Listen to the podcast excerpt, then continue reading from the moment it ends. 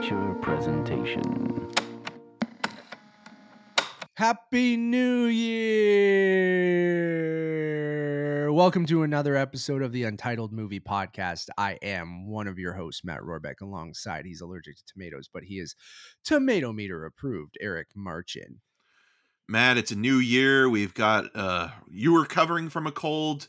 I have a cold right now, not COVID. Um great way to start off 2024. Yeah, I know, man. I got it right on like Boxing Day. It hit me, so it was definitely from like the Christmas uh, holiday kind of gatherings and things like that. Now my my wife had it. It it's a weird one too. I don't know if you you have the same one. Like um, it's lasting longer. Like it, it's lasted almost two weeks for me. Um, you know, I started feeling better after that first week, but I was still like congested. I'm like still feeling much better, but like Yeah. it was it was weird, man. Like it was it, it felt like a cold, it felt like a flu, it felt like a little bit of everything. It, I tested for COVID multiple times, and I was like, okay, it's not COVID, so it's a, some other weird thing. Well, there's been like- that flu, right? Like that Yeah. sort of um I don't even know. It feels like something different though. Like it's just it's lingering, which is annoying.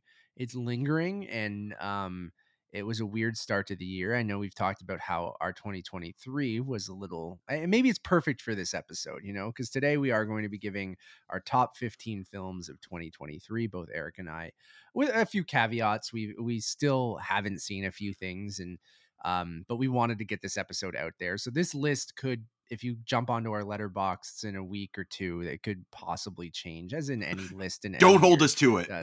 Um, but we wanted to put this episode out there. I think we've seen a good amount of films from last year. I, I've missed a couple heavy hitters, but uh, it is what it is at this point. Um, will it change? I don't know. I'll, I'll eventually see those movies, or maybe I'll just stick to the bit and never watch Killers of the Flower Moon. Who knows?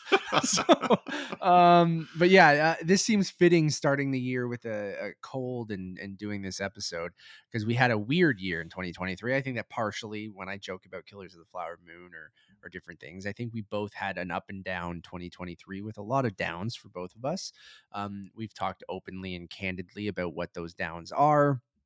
Um, we were a little bit inconsistent on this show, so for everyone listening or watching this or an, if you're a new listener we really do appreciate that too but uh, for all the hardcore people who have been listening and, and and watching we were a little inconsistent last year and i know you're all very understanding and you know i went through some shit in the early year eric went through some shit later in the year uh, the show as much as we wanted to do it weekly, that was ridiculous. We can't keep up with that. Bi weekly, we wanted to do, we were just inconsistent with that. I think we were pretty consistent with reviews, but we were still up and down. There'd be large periods where we didn't review anything, or we just got overwhelmed, or we watched them for voting purposes, but we never got around to reviewing them. So this episode will do a little bit of that conversation for movies we didn't necessarily review.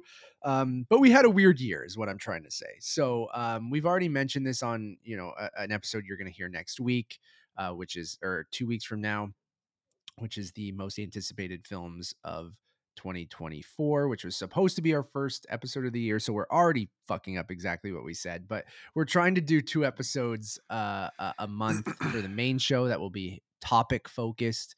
It's uh, you know this month is going to be this episode uh, and that most anticipated, uh, and then we're trying to do at least like four reviews uh, a month, which equals one a week. But you might get two one week, and then we might skip a week or something like that. So that's going to be, and then on Untitled Movie Reviews, everything's going to be on the Untitled Movie Podcast channel for conversational stuff, and then on the reviews channel, we're going to start to do something new, which is going to be very much like Eric's Rogers reviews, which is a single person doing review. They're going to be more written and performed. I say performed, that sounds like a weird word, but you know what I mean by like delivered to you with a voiceover and and and b-roll and stuff like that. So um but yeah so that's going to be the changes coming up this year. So this is our first episode so i thought i'd just get that off the top. But uh eric other than your little cough how how are how's your holidays been? How have you been? I saw you on christmas eve but Yeah. um but that was pretty much it because we've been kind of uh i've been sick or now you're we jackboxed like- together. We did uh jackbox together we did uh which was fun i always like uh, the christmas eve everyone coming over and and drinking or and having uh, playing some jackbox so uh, uh what else have you been up to though up? Mostly just relaxing really Yeah. and and what you were saying where you know, another thing to mention because we're both Critics' Choice members. Uh, the 29th uh, annual Critics' Choice Awards is coming up on January 14th. Uh, Mhm. so we're voting members. So been catching up on some stuff, you know, You just before. a nice wild cherry Pepsi. Ooh, not a sponsor though.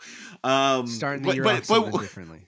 but your your dad would be upset with you with that one, um, because your dad's not a Pepsi guy. And I always talk about that. Uh, uh, you know when kids rebel against their fathers because they just they they need to do something different. I sorry to cut you off, but this is an important story about wild cherry Pepsi. So It's okay. um, yeah, my dad notoriously loves Coca-Cola. Just loves it. He drinks it like water. I don't know how he's healthy, but he is. um, and he's my whole life just housing two liter cokes and like cans of Coke like they're nothing. Uh, he's ride or die Coca Cola. He's the guy at the restaurant where you go, Can I get a Coke? And they go, Is Pepsi okay? And he goes, Absolutely not. I don't want it. I'll have I'm gonna burn this building I'll- down. I'll have a chocolate milk or something. Like my dad's also lactose intolerant, but I go to their house now and he just has a giant glass of chocolate milk. It's hilarious. Um, so I uh as a kid, there was a time where I was like, I'm gonna drink Pepsi. I'm gonna make Pepsi my thing because uh, it's different and my dad likes coke so i'm to say fuck you dad i'm to drink pepsi. Uh, so for a while there wild cherry pepsi was my thing. Um, i love cherry coke as well i was a cherry coke kid but wild cherry pepsi i think you know what really got me eric? Remember pepsi points where you could collect pepsi points from like the cases or under the cap? Remember you used to pop out the cap and and like uh, on a on a bottle did you never do Oh this? yes, yes, No? yes, yes. Yeah. Uh, from from the bottle ones where yeah, yeah, yeah. You, the plastic thing you would pop Yep. out. They don't really have them anymore, but you used to win. They used to do a lot of contests that way. Now it's all scan a QR code and, and punch in a code online. No, I, I like the analog way. I like the physical media of winning shit through soda, which was the get the physical plastic thing from uh from under the the Pepsi cap. Anyways, you could collect Pepsi points as well, where you and the Star Wars Episode One, I think, is also Yes. what made me a Pepsi kid.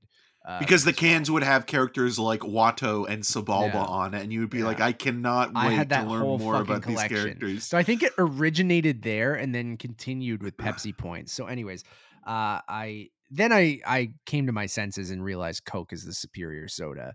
It is.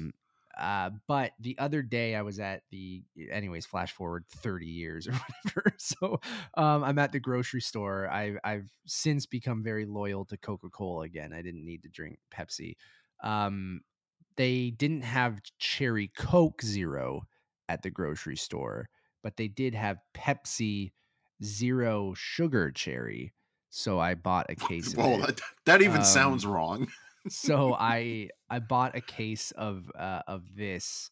Uh I'm gonna go back to cherry Coke or normal Coca Cola Zero, but uh it was an interesting experiment. Um so not a sponsor and not something I'll continue to drink, but uh I'm, Don't tell I'm, Dad. I'm Coca Cola ride or die. Anyways, back to what probably more importantly what you were saying. yes, Critics' Choice Awards 29th annual uh, award show uh, is on January 14th. We're voters. Uh, Voting this week, really? Yep. Yeah, so this is a little uh, preview, I guess, of what we might be voting for. Not in all categories, but at least maybe in best No. best film, whatever our highest ranked. Well, not not in uh, my number one's not in best film. Neither's mine, I don't think. But Which oh yeah no no we won't spoil that now. I know mine's not in in I'm mine's not as of right now, but my one and two keep flip flopping, so and, and back and forth. So it just depends on what mood I'm in when we get to number two and number one. So, uh, yeah, I'm excited to vote. Um, I'm, I'm pretty ready to vote, other than those couple things that I want I need to watch this week. But um, unfortunately, we just want to get this episode done, so uh, we couldn't hold it up anymore. Um, but without further ado, let's just get into it. We've made people wait 10 minutes already. Um, Eric and I are going to do this. We're going to go back and forth, uh, starting with uh, 15 all up to number one.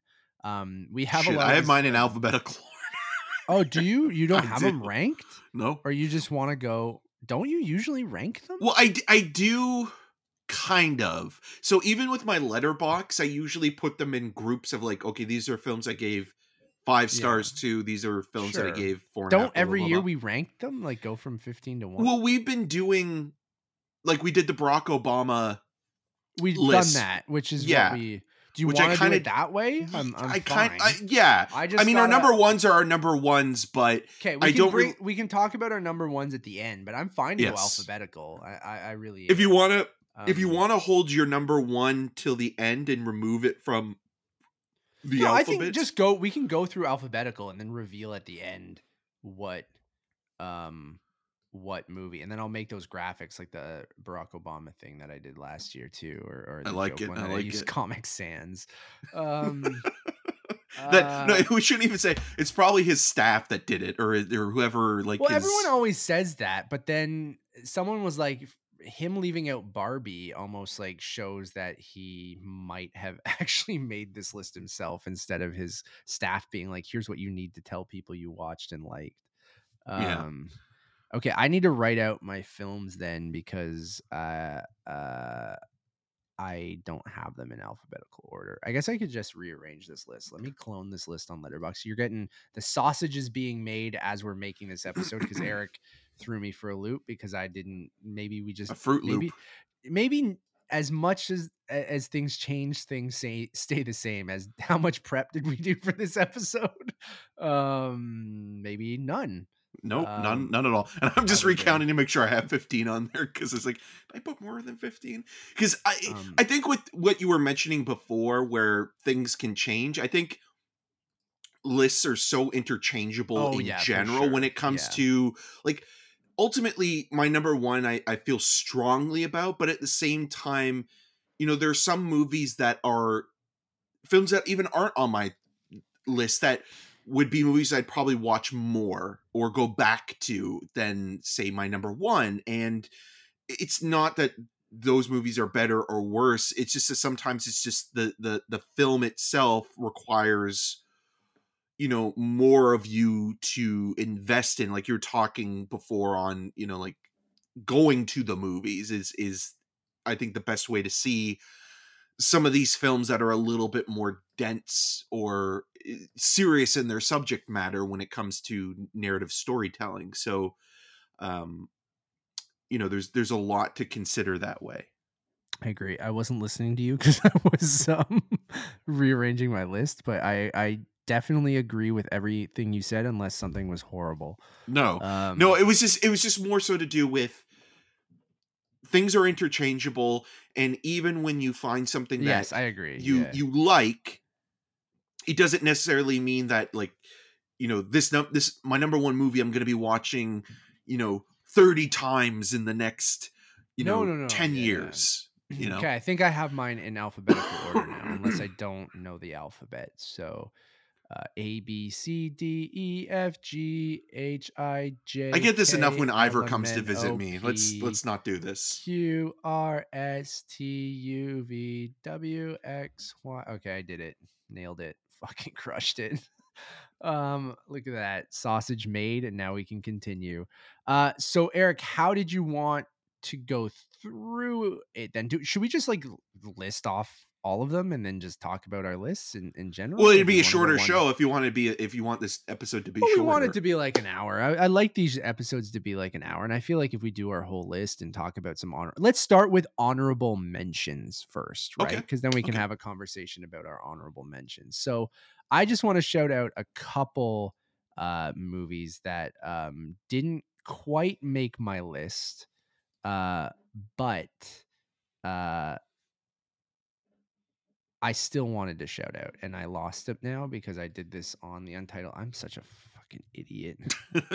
People the idiot. sausage is being made we do What a- not take any time in preparation What- for these episodes We're very they're free flowing they're Um, they're stream of consciousness we're we're very here. You, I can't wait for you guys to see the new uh, reviews because then that is going to be prepped and like and and written It'd be funny if it wasn't. that. Like, it's like Yeah, you're, it's just you're rambling and like mumbling over something.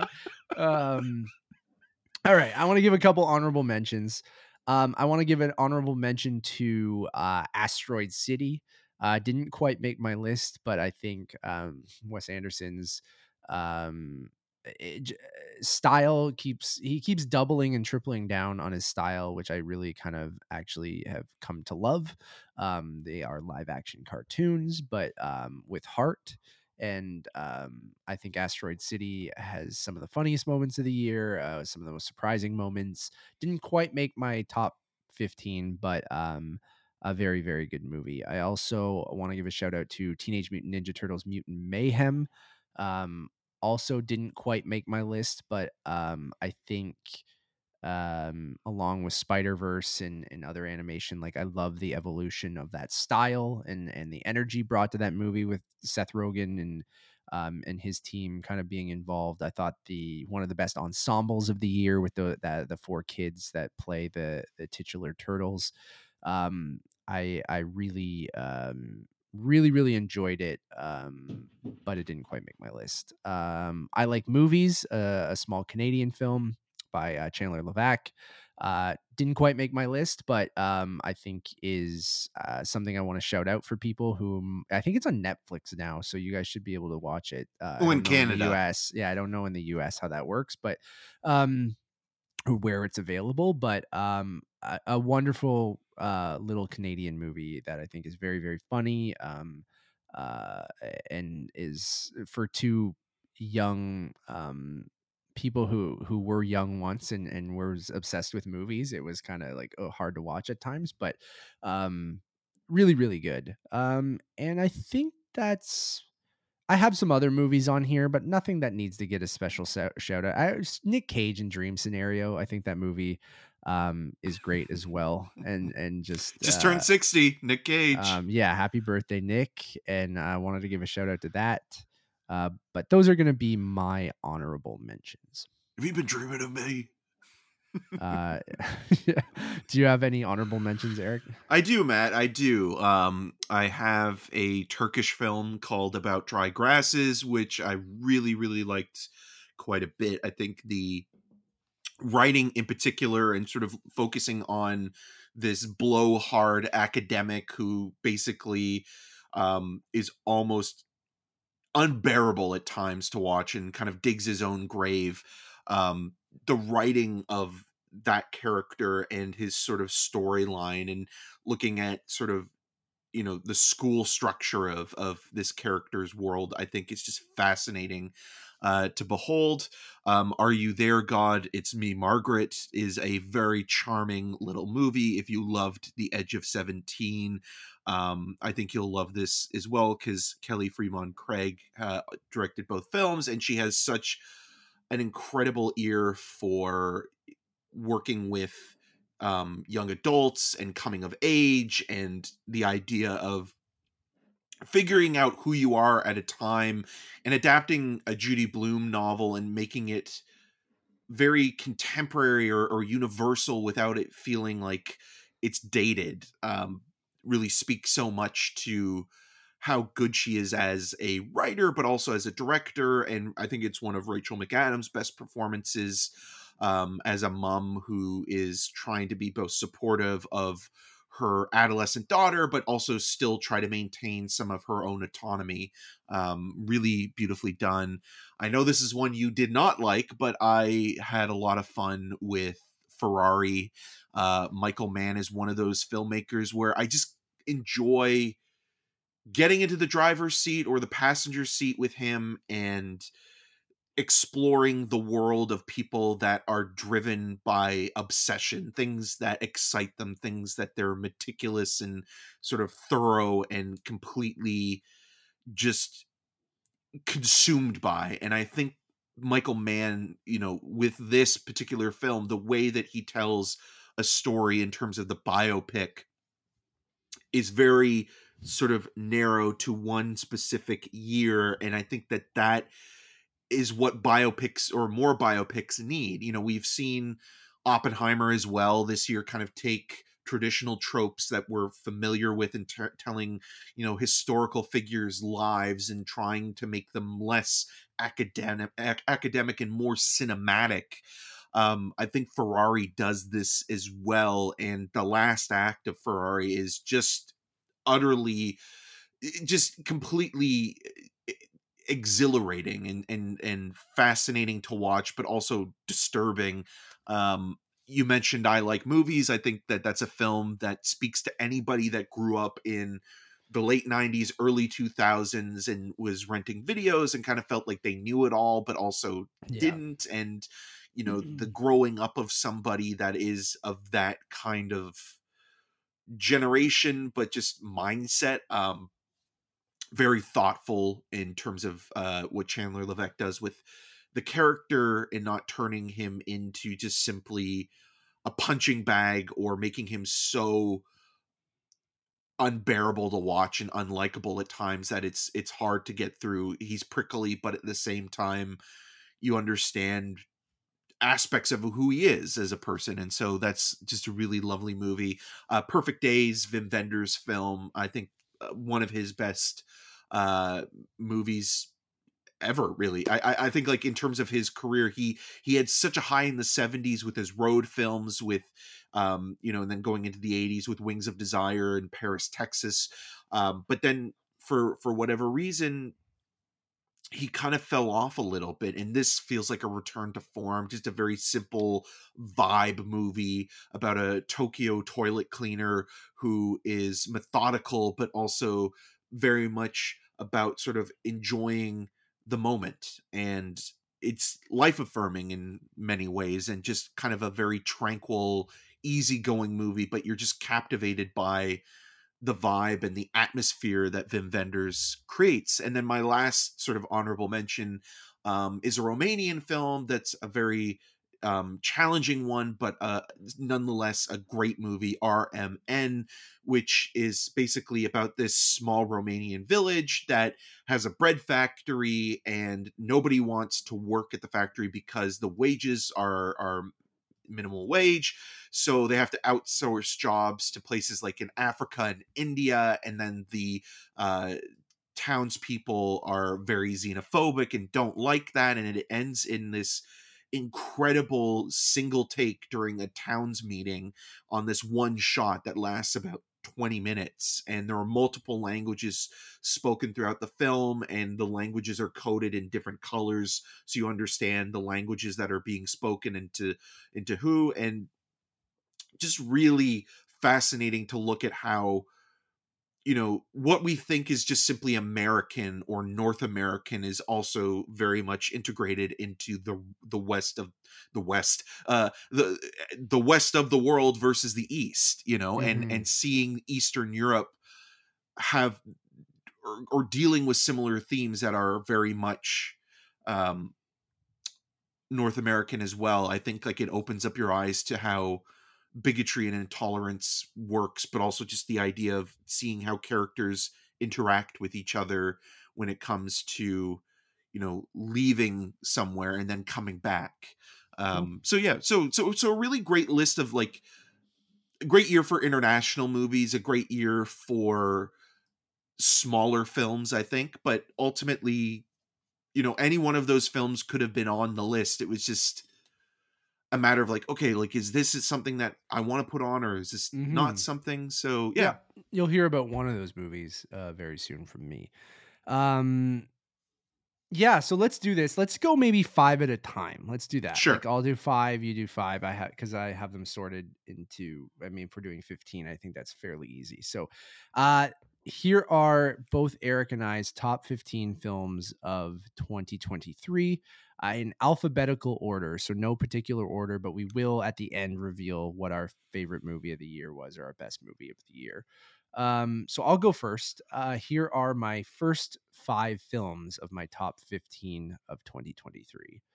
Uh, Barbie, Blackberry, a surprising one maybe for some, The Creator, Dungeons and Dragons, and Guardians of the Galaxy Volume 3. So uh, a very blockbustery focused first five for me. That's just how it landed with the alphabetical order. Um, but you got Barbie in there, which I still think is, is just a, a, a magical movie that I can't believe fully works and and was as popular as it was and, and as good as it was.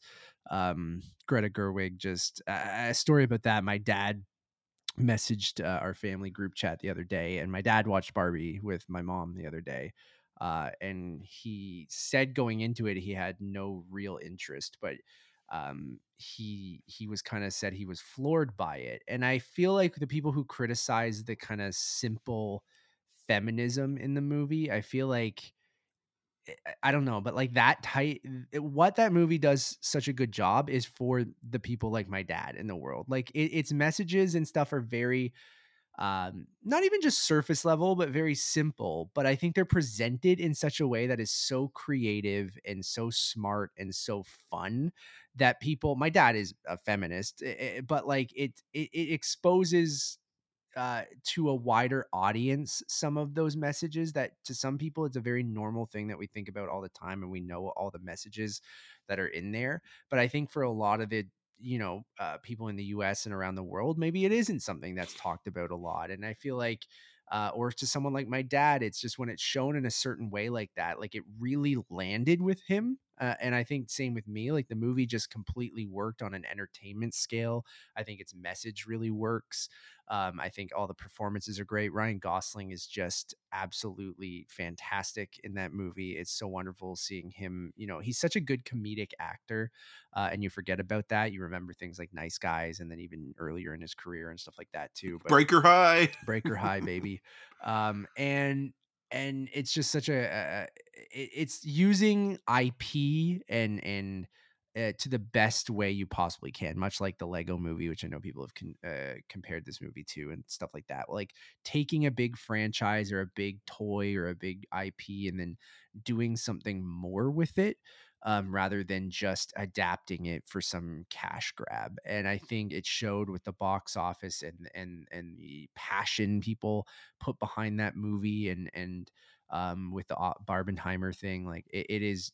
clearly one of the best movies of the year and i think it just works on on on every single level uh so it's fantastic uh blackberry um really caught me off guard i i matt johnson um is one of those guys that i started rocky with me with the dirties and and and and, and things like that where i i fully he he's a personality for sure, and he's a passionate dude who knows a lot about movies and and and loves them dearly. But he had a personality that if you didn't know him personally, or if you did know uh, like any of that stuff, or you just knew him through his personas on on these things, he he could be you know uh, it, it, he might not be everyone's cup of tea. And I think at first when I saw the dirties and things like that, I'm like, I don't know if I fully like I don't know if this guy vibes with me. Um, and then the more I watched of his stuff, and especially Nirvana the band, the show, and some of his his movies, you know, I uh, uh, Apollo, what's it called? Uh, Avalanche Apollo, I forget what uh, the the space movie he did. I forget uh, the space landing movie.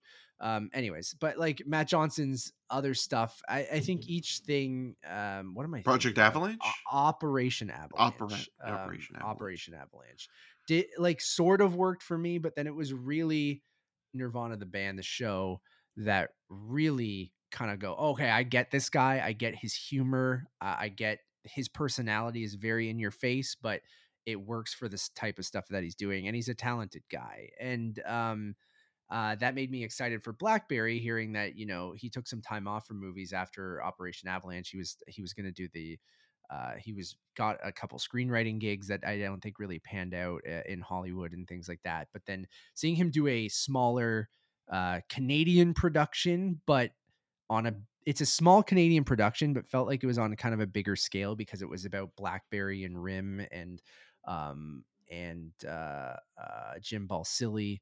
Um, that I just I was totally going, okay, this has potential and it's something different for him. But then he brought his like trademark personality and style to that movie and it still had the same humor that you find in nirvana the band the show but then with a, a really good glenn howerton performance as jim balsillie just an unhinged glenn howerton which is great uh, but then you also like to see Jay Baruchel. Fi- like he's a guy that doesn't work that often um, anymore, and he he only does very specific things. And and I always liked Jay Baruchel, so um, and then Matt Johnson inserting himself and and his personality into that role too, um, into the movie. I think he just he absolutely crushed that movie, and it, it just brings that docu you know uh, docudrama but mockumentary style to it too that I think is is perfectly him and and he just absolutely nails that. So um I think Blackberry is is shockingly good um and an underrated movie because it's Canadian I think so it didn't get I think a ton of exposure in the US I know they're pushing Glenn Howerton quite a bit and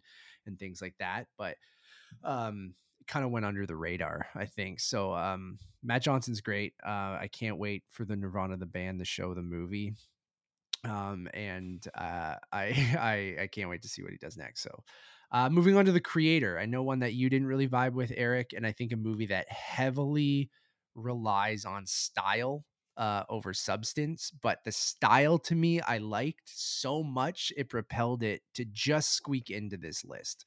Like I I really vibed with you know as dumb as the story gets in the last act, as as kind of as much as the actual plot beats and characters don't completely worked. I think the movie is so good on a technical level uh, and is so up my alley when it comes to using a different aspect ratio and the cinematography and the special effects and the title cards and like all of this stuff that worked so so well for me that it, it stuck with me like on a rewatch am i going to notice some of those flaws a little bit more and maybe it falls out of here maybe but as of that first watch, um, I just so thoroughly enjoyed that movie as a vibe. When we're talking about a vibe movie, um, I, I it, it, propelled it into making this list. I think it's probably lower on this list than some of the other things, but uh, I think it's the thing at risk most of of falling out. But to be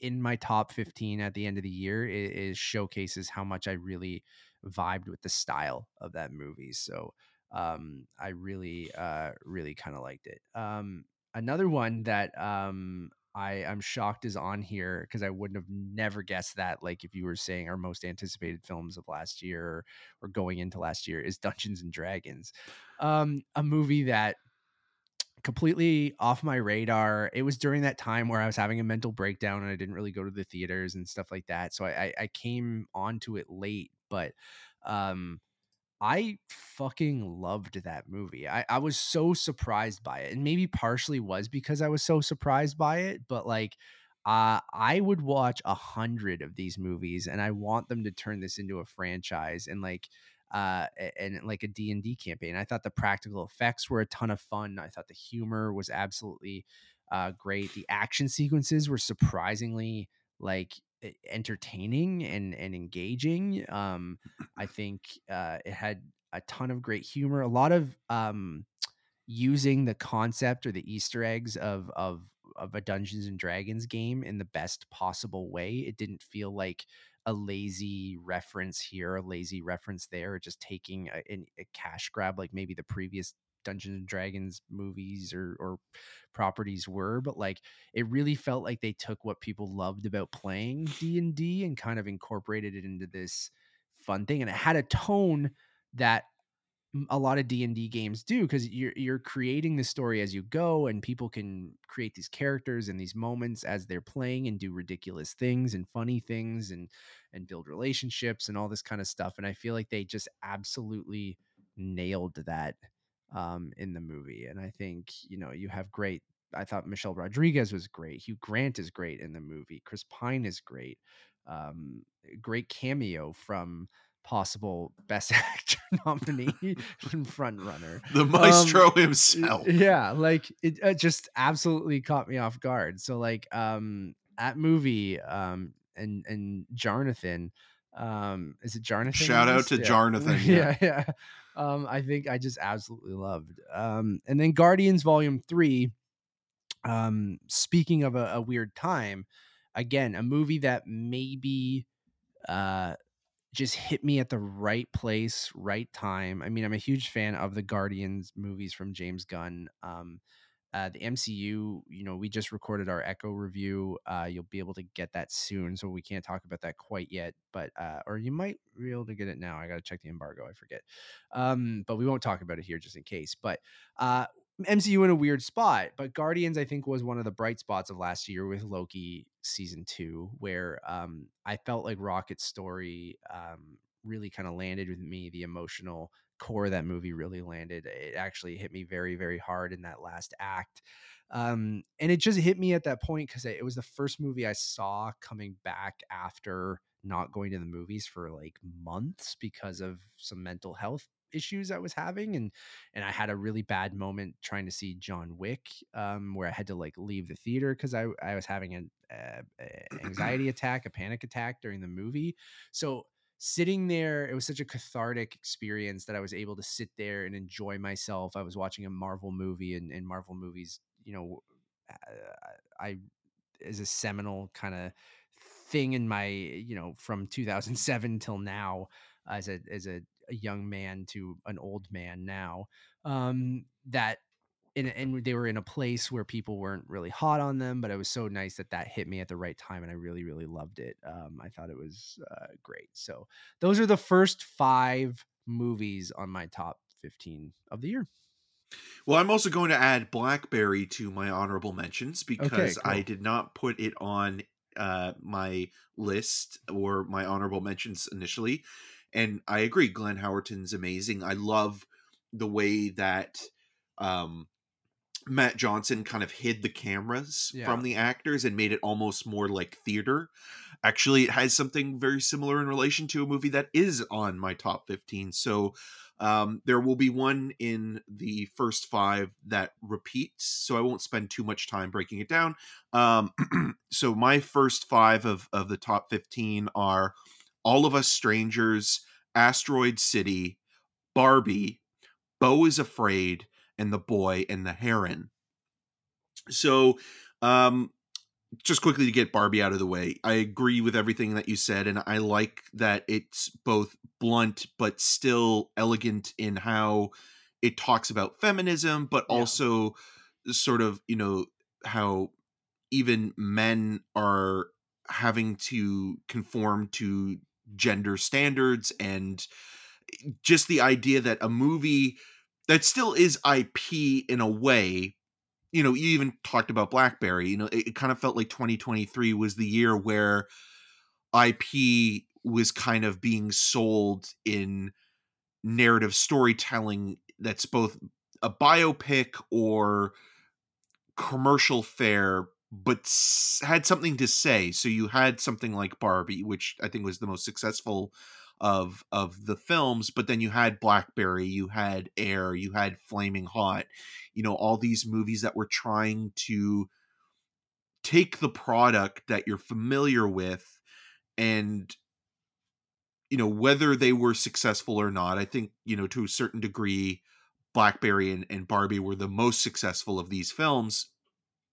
They were trying to have the creative the person who comes in to make something more than what you'd expect it to be. And with Barbie, it really kind of was surprising to see what Greta Gerwig and her partner in life and also her uh, writing partner Noah Baumbach were able to get away with in terms of what that script was saying about you know not only the patriarchy and feminism but also you know um corporations and how we treat each other and what is considered normal and by that standard what we consider to continue you know to keep in sort of the hierarchy of of sort of this the standard and you know someone having to venture outside of what they think is their perfect world in order yeah. to find themselves i mm-hmm. think all of that works really well like margot robbie is unbelievable as as barbie and you know, like obviously Gosling, we you, you just talked about him. Gerwig tapped into you know both the comedic and the dramatic side in Ken's performance and you really do feel for somebody you probably never even yeah. thought twice about in terms of a character um and that's that's how amazing Ryan Gosling is as an actor and you know there are just some really wonderful little moments I think the Billie Eilish song is up there in terms of of you know movie uh soundtracks and songs like it, it kind of feels like it's adjacent away to you know sarah mclachlan's song in toy story 2 um yeah it's just one of those films that so much could have gone wrong but somehow it all fell into place and it all kind of worked. Um, and I think ultimately what it comes down to at the end of it is Greta Gerwig, you know, and and you look at what she did with Lady Bird and Little Women and and now this, she's become one of the most important directors working today and you know now she's at this level that feels very much on par with you know a Spielberg and so it'll be really interesting to see where she goes next and um it's exciting also to think that you know hopefully Barbie will just be its own movie and it won't get sequel after sequel. And also just what it inspired in people you know we talked a lot about it you know with the Barbenheimer stuff but to see people dress up and you know go out with friends and support you know the theatrical experience i think that kind of just it made the summer and i think the whole year really in terms of the box office but also just the interactive experience um you mentioned you know it, what uh, asteroid city was in your honorable mentions Yeah. there's there's something about asteroid city where I think you're like the biggest fan of it. I've I've like yeah i i don't know i i kind of really love like the it, movie yeah, and and the more i love it. think about it I- i mean i don't know if it'll if it'll be a, like a the the best of anderson's films but i i like the idea that he's dealing with you know the things that he he's been focused on or, or obsessed with with you know the idea of grief and melancholy and trying to find other people that connect with how you feel because even though you can talk about the symptom or give it a, a diagnosis it's another thing to be able to find some sort of connection with somebody else and you see that interplay beautifully done with jason schwartzman and scarlett johansson's characters in, in this but also the cosmic elements of this story i think are the alien reveal is so great, dude. are, is amazing and, and and and i love the sort of otherworldly stop motion animation style that he's implying here but even the movie within a movie within a movie you know like the the the stage play the televised version the actual version and the layers of it you know he's been playing with that since really grand budapest and you know that movie i think is probably his best film if not you know his second best movie because you know fantastic mr fox is also up there but there's just something about this film that feels both completely what you'd expect wes anderson to make but there's another level of it in which it is opened up to the universe and sort of exploring a world that he isn't very much open to. Like this is the closest thing to getting a science fiction movie from Wes Anderson. Yeah. And I just love that so much. Um and I just think that it's so much fun and funny and maybe the best Roadrunner uh Oh, my God, cartoon yeah, I've ever forgot, seen. yeah. It's really good. um yeah, so just a great great great movie and and I think it's going to be one of those films that like over time people will appreciate yeah, more, I agree. maybe. Yeah, because I feel like it was kind of underappreciated this year. Yeah, bit. and and I think also even just coming off of um the French Dispatch, which I was a little bit underwhelmed by because the anthology yeah, structure, this kind of felt a little bit more contained. Uh, even though it was also playing within sort of multiple, and, and again, Margot Robbie, you know, like that one moment between Robbie and Schwartzman, like you know, talking about It's the great, yeah. artifice of you know the worlds of both Barbie and Asteroid City of being you know fake, but still finding humanity in places that you would think are artificial. Um, all of us strangers. I, I I knew I was probably going to like it because I've really liked Andrew Haigh's other films, Forty Five Years, uh, and and and Weekend and Lean on Pete. But this movie, what I was most surprised about was how it takes a supernatural s- story idea that is very much more horrific, but also kind of Twilight Zone esque, and turns it into something that's emotionally devastating and emotionally earnest. And the idea of it not being just simply a coming out story to your parents, but you know whether they accept you or reject you but just being able to do it and that's the point of the narrative is that you know this character feels whole being able to finally tell his parents that mysteriously reappear as though no time has passed and the home that he grew up in he's this uh, andrew scott plays this um, london screenwriter who goes back home and finds that his parents are there and starts seeing them and getting Even to though they catch up with passed them. away, correct? Yes, Yeah. yes, yeah. They they were in a, a car accident in in the eighties, and you know not much has changed. And there's lines given. The parents are played by Claire Foy and Jamie Bell, and Jamie Bell in particular has this really beautiful line of you know regret and saying that I'm sorry that I never you know came to you and comforted you when you were crying in your room um and you see how you know that had such an effect on who Andrew Scott's character Adam is as a grown up in terms of like completely hiding himself from the world and keeping isolated from potentially falling in love and finding love. And you know there's this suggestion that there will be love because he has this sort of connection with Paul Mescal's uh, character Harry. And the sex scenes are very intimate and um graphic but help to tell the story of who these characters are and especially how adam is so kind of reserved and needs time to warm up where harry is you know uh, younger and more open and kind of you know willing to kind of push adam out of his comfort zone. So it's just so beautifully made and there's still moments in the film that are haunting in not a scary way but but in a way that is kind of ominous and atmospheric and it's so beautifully shot and composed and the way that reflections are caught in certain moments are incredible and all four of the leads are great.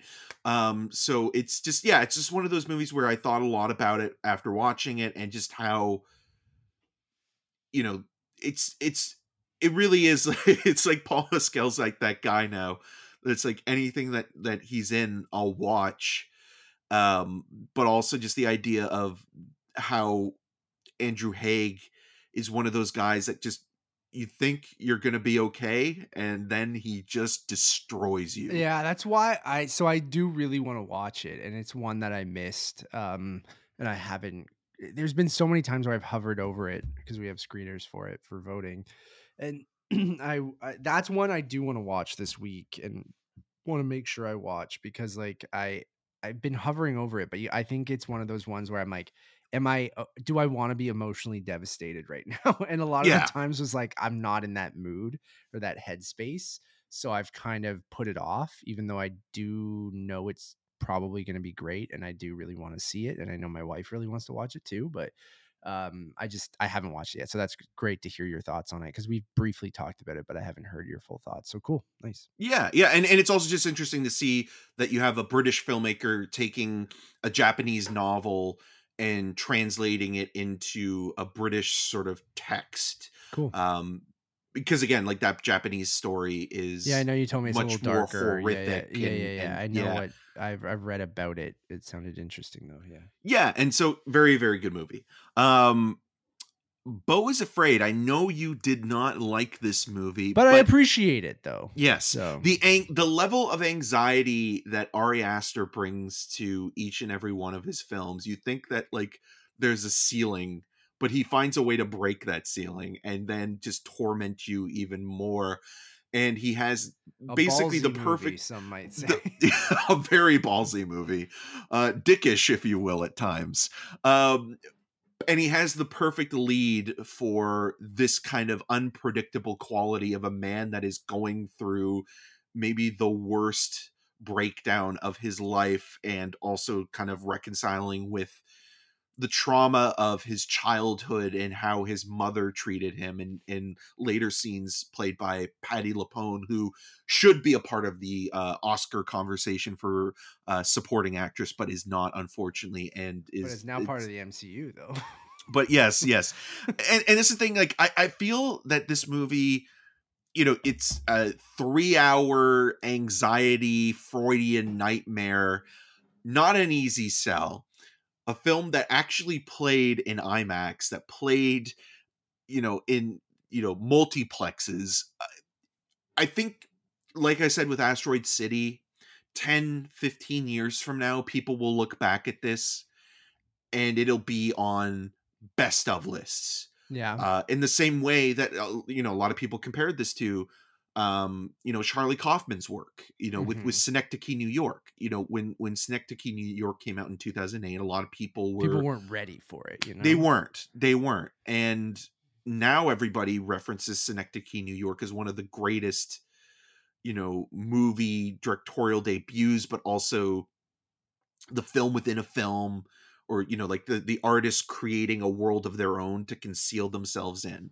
and so i feel bo is afraid will fall into that a little bit where you know like i I- think also what you were saying where i, I think you need to be in a mood for this movie or at least Oh, you need to prepare yourself to be ready to I watched that coming out of my mental breakdown too, and that was an experience. So yeah and and eh, Aster's just one of those guys where I think he's he's one of the true truly great American filmmakers who's willing to push you know things to a level that you weren't even expecting and there's some Oh, absurdist humor in this movie that I, I think it has one of the greatest sight gags ever a lot of them. I mean, it's, but there's one in particular that we already made a joke yeah, about yeah. with being ballsy where like the way it sets it up It's definitely a swing first- for sure. the first part and the where where it sort of lands um is incredible and i could not stop laughing during that reveal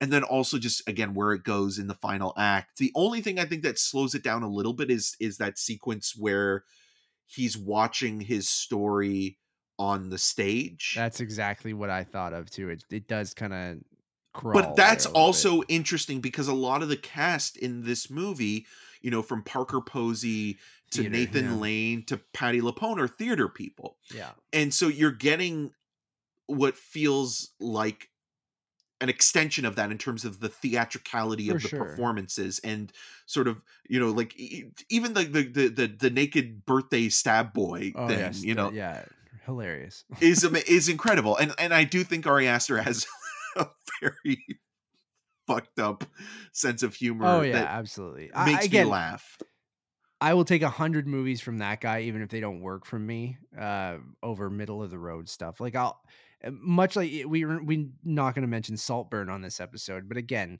I, I uh, filmmakers that I'm like, okay, you're swinging. It might be a swing and a miss, and I think Bo is afraid is more. or interesting swinging than- dick yeah, uh, that uh, Bo is afraid is more interesting than Saltburn, but like just because I didn't like those movies doesn't mean that I'm like gonna write off the filmmaker of being someone that I'm like, no, their next movie I'm still first in line and I really, really want to see it. So uh Ari Aster is one of those guys. Like I rewatched Midsommar. I finally watched the director's cut this year, um, which I think even improves that movie even more, even though it does make it absurdly long. but um it, it he's great, man. And yeah, I, I I appreciate that movie, even if it didn't completely work for me. So I understand that. Yes, and uh, the boy and the heron. Um, Miyazaki returns out of self-imposed retirement. I've seen the movie twice now, and it gets better on a second viewing. And I gotta say, that English language dub, fan fucking tastic. I, I you know what? The Ghibli dubs have always been pretty good, right? But, man, like, Robert Pattinson is that's great. I do want to as the heron.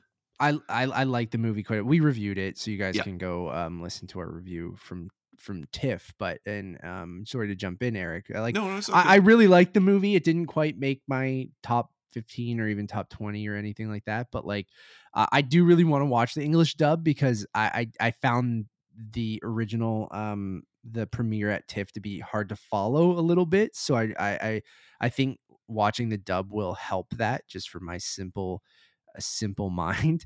um, as well as uh, just I think just seeing it a second time, grasping, uh, knowing what you're getting into, grasping the story of of where it goes and things like that. I do think seeing it a second time um, would help, and I'm glad to hear that the English dub is good because I um, the cast is fantastic. So yeah, Yeah. Uh yeah, it's just I- I don't know. I I, I love getting lost in Miyazaki's worlds and I just feel like even when he's repeating himself or building on something that he's already done in previous movies like for sure. Spirited Away, like I mean, I think is is amazing, and My Neighbor Totoro is is incredible. Um, but this just yeah, it's it feels like okay when and the wind rises. Like if he had finished on that, that would have been perfect. But this as a an epilogue because he might be making another movie. Um, A sequel to Nausicaa is that what people said it might? be? yeah, it, so it just to me, we're lucky to have him. You know, Oh, he's in his 80s and you know, for him to come back and make this really weird adventure tale with you know, a half man bird thing. And you know, the idea of what even he's saying about yeah, art and how we need to break down the past in order to build new things and create our own stories i think has so much relevance now more than ever because it does feel like we just continually build up the same thing and keep what's decaying or what should be torn apart and move on you know he's not a he's not nostalgic in in and in some ways he is. It's it's fascinating because some of the autobiographical elements of you know him growing up in you know post world war ii japan and things like that are there but he's also saying like you can't just rely on the things that have been built by generations before. You need to continue to evolve and make your own choices and you know you have to let go of the past in order to become your own person um, absolutely. all that stuff I just think is really wonderfully done. And, Yeah, and it's a beautiful movie that way. yeah, when you gave me your interpretation of the film, it made me appreciate it a bit more, which makes me want to go rewatch it again. So yeah, I, I think it is something that I will revisit once I revisit a lot of Ghibli movies. So uh looking forward to that. Okay, I, is that that's your five, right? Yeah. So okay, cool. I will go uh moving on to my next five. So remember this is alphabetical order everyone and then we'll go over our favorite film of the year at the very end. So my next five films are are, are uh, How to Blow Up a Pipeline, The Holdovers, The Killer, Oppenheimer, and Perfect Days. Uh, so starting with How to Blow Up a Pipeline, um, a movie that's stuck with me now for a year and a half almost, or uh, or more. Like we saw it at TIFF last In 2022. Yes. So now we're in 2024, and I'm mentioning it on my best of 2023. And it's a movie that, you know, I've been eager to rewatch. I haven't yet, but it stuck with me that entire time. I think uh, has unbelievable pacing, uh, fantastic performances. Uh, I love the grainy cinematography. I love the story structure. Um, I love the uh, what it's trying to say. I, I just think it, it it's such a underrated movie. I think that like really kind of came and went, and and not very many people paid attention to. But um, I think it's one of the best thrillers I've seen in a long time. Like a sweat, like you don't really have. I hate using that like gr- clinch at the edge of your seat, your palms are sweaty kind of thing. But like, it- My taint was clenched. God damn it. Um, just way to ruin it.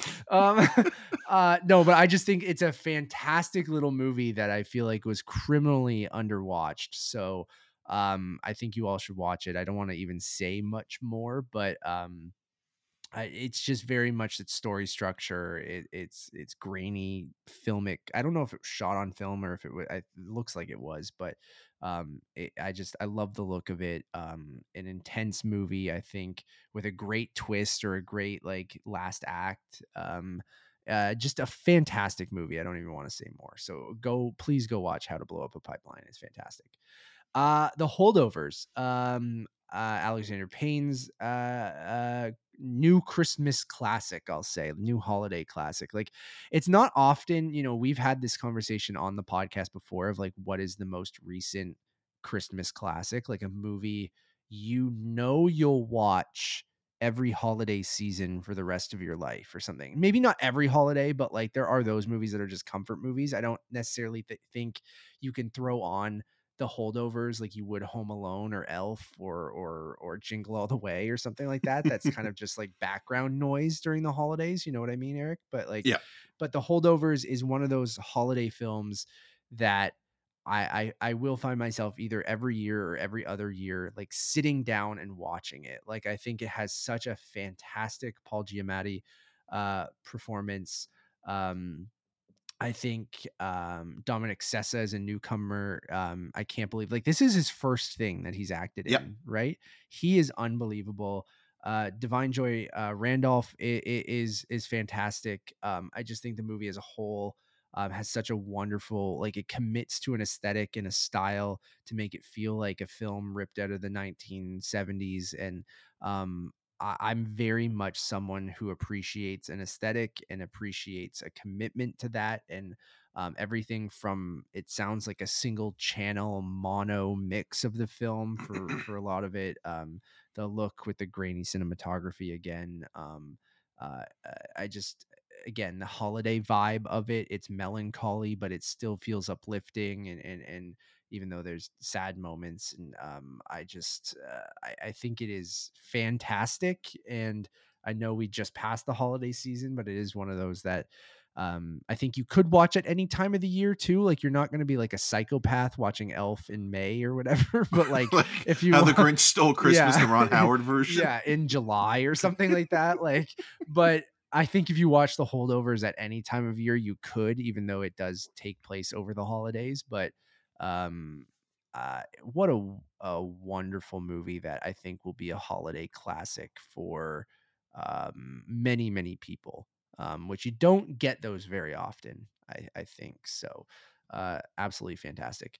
Uh the killer david fincher's the killer uh, a movie that i think is hilarious uh thrilling um uh with a great score a great lead performance um uh a great popcorn movie uh but still saying a lot about you know capitalism and and and and you know and and things like that but and many many other things but um i think a fincher movie that you know you can listen to our review so i don't want to repeat a lot of stuff but like that might not feel important to a lot of people or might feel like it's just oh okay it was entertainment and entertainment only uh, but i think that's okay i think it's so fully entertaining and i still think it does have things to say um, but i think it's so wholly entertaining that it skyrocketed to very close to the top of my list uh, of best films of the year like uh, uh, it has all the Fincher stuff that you're looking for with uh, you know a Reznor Ross score and great cinematography.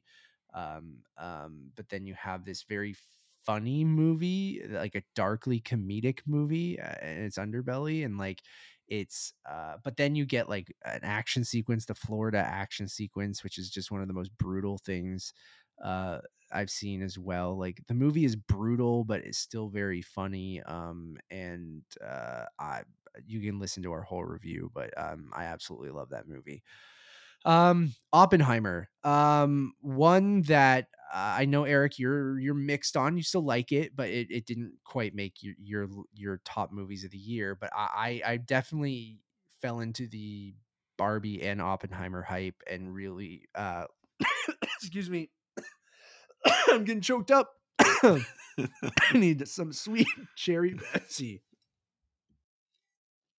um as many chemicals as in this as there is in the atom bomb probably. Um but i uh i think nolan some of the things you said you didn't like about the movie of him just kind of going back to the well of things that he's done uh, before kind of reusing things he's done in his other movies and shit like that like that stuff all really worked for me as like a greatest hits of nolan um and i feel like it uh had uh, cillian murphy is, is is fantastic. Um robert downey jr is great. Alden ehrenreich is very very good. I mean the whole ensemble cast every white dude you've ever heard of. Um if you're they're- white and middle aged and you're not in that movie, fire then- your agent. exactly. So uh i i just think it was after tenet uh more of a return to form because tenet i think was uh really not great and Yeah, with- Peloton I- instructors. yeah, know. I'm with that Peloton instructor on that one. Uh, but Oppenheimer, I I really do think like he he he went back to the well and and but he went back to the things he was very good at, and I think he he executed on those very very well. I think um, again, like a lot of his movies, pacing, um, uh, both wild but like also for a movie that's very dialogue heavy, just has like a, a relentless pace to it. Um, a movie I've wanted to revisit but haven't yet, just because I have so many other things I still got to watch. Um, that uh the trinity uh sequence um trinity test uh, i think is From the Matrix. spectacular um in imax um i i think it's a very very good movie um and i think uh I, i'm glad to see nolan um kind of rebound after Tenet, um, and I'm excited to see what he does next. So, uh, eh, for a guy that I was kind of down and out on, like I was getting kind of sick of him. I was kind of being like, dude, you're not the savior of cinema. Like during the pandemic era of being like, you know, kind of I'm holier than thou, put me on a pedestal. And not that he, he has this huge ego, but it's almost this like casual ego that is even more annoying. That, Yeah. Like, so it's like, uh, I know I'm great, but I, I don't even have this big ego. I, I but like, But he so- does. but he does. And it just, it, it annoyed the piss out of me. So like, I was someone who was like, you know, I probably I'm surprised Oppenheimer worked as well as it did, and he kind of won me back because I did kind of have that kind of poo poo to Nolan uh, kind of phase during the pandemic and during Tenet. Um, and then Perfect Days. Uh, Eric already talked about it uh, very eloquently and, and beautifully during his honorable mentions, but uh, I agree with everything he said. Uh, a- quiet movie, but with such a a, a- fantastic lead performance. I love the structure and the repetitiveness of of a, a person's daily routine and how you learn so much through not much being said at all, right? Like just through his routine and how he goes about his day and um and you you try to pitch this movie to people and be like yes it's a it's a very quiet movie about an elderly man who cleans toilets in tokyo and you're like and it's but i'm like but trust me just like be mesmerized by it just buy into it and and it's a beautiful movie um i i think the cinematography is great um um, and it's just like you said, a vibe movie. You just if you buy into it and just go through this guy's routine and see how things throw off his routine and see the the exposition they give you through just this guy living his life and just going about his job and interacting with people but not really saying anything at all um is is magical it, it- it's it's such a wonderful movie that i it's so hard to pitch it to people but i want more people to watch it i know it's not even out yet in canada it's february 16th 16th. right Yep. yeah, so it's not even out yet, but like I, I want to tell people to go see it, but it is a hard movie to pitch to people. So, but I hope people really love it because I was completely caught off guard by it. Um, it was one of the first things, if not the first thing we watched at TIFF or I watched at TIFF, um, or one of them. Yeah. And um, I just I was I was floored. It, it's it's fantastic. So it, it's in there for me. So those are my next five. All right, there's a couple things that overlap, so I won't spend too much in. time, yeah, with uh with going through them. But um let's go through the next five. Uh the first slam dunk, um How to Blow Up a Pipeline, John Wick Chapter 4, The Killer, and Killers of the Flower Moon. Go for it. So, yes, so uh first slam dunk one of I, those I really want to see it. I don't Oh, it you I will it. you will love it. Like I honestly think you will love this movie. This is the best sports movie of of 2023. It takes a pivotal game and does the flashback thing, but does the flashback thing in a way that like you were talking about how to blow up a pipeline makes it still vital in, in the moment. I think both of those films managed to find a way to create the moment in question, the build up to what you know accumulates to the moment they're all waiting for or planning for or prepping for. And it still is able to get away from that and show you character development through flashback, through you know retrospection. And it never lessens the intensity or the excitement of what's going on in the present moment. And finding a way to do that as a balancing act for both of those movies i think is incredible because as soon as you have a flashback in a movie it cuts the tension of what's going on in the moment Mhm. you know like I, I think that was one of my biggest problems and i know a lot of people liked it or were, were surprised by it not that it was like on people's best of lists or anything but like you look at something like knock at the cabin i Mhm. think what kind of ruined that movie for me besides is ripping you away from the titular cabin. yeah uh, and besides m night Shyamalan being an air fryer salesman um is yeah that, that you- you're you need to be in the moment. You need to have the tension continue to mount within this the environment you're in. So that can be death to a movie like that that's built on suspense that's built on excitement that's built on you know you're watching this game unfold you're watching these people commit an act of terrorism you know considered to some and then an act of rebellion to others and you know a political statement. So both of those movies just beautifully balance those two things and and yeah first slam dunk is just incredible. How to blow up a pipeline um still thinking about it. I got to watch it again. It, it wasn't as effective in terms of like when you watch it in a theater Yeah. it's something else. When you're watching it at a screen or at home it does take away a little bit but that doesn't mean it's still not effective because it really is just incredibly well orchestrated and the score the way that that plays into the pacing of the movie and it has something to say like it just it's one of those films where it's not just you know we talked we, we've talked before on on this show and on other episodes where things are try hard or yeah. they're they're trying to say something and they don't actually say it they just come off as being full of themselves. This actually has something to say about how we've treated the environment and what we've left behind for future generations and how people are radicalizing themselves in order to do something about it because we've gotten to the point where nothing is being done. So all of those things are are there and and just it's such a really potent piece of filmmaking and and for it to play at tiff and to have seen it in the platform section just really well done um john wick chapter 4 this is a movie i was not expecting to Mhm. like I wasn't either. Yeah. seen it three times could That's watch it again crazy. I think it's one of the most. I think it's the best of the franchise. I think it's the most engaging. eh, The the, the Huh. fighting is incredible. I think the cinematography, um, some of the the best. And I don't mean to sound like this is like is a negative. I think this is the best looking theatrical DTV movie I've ever seen.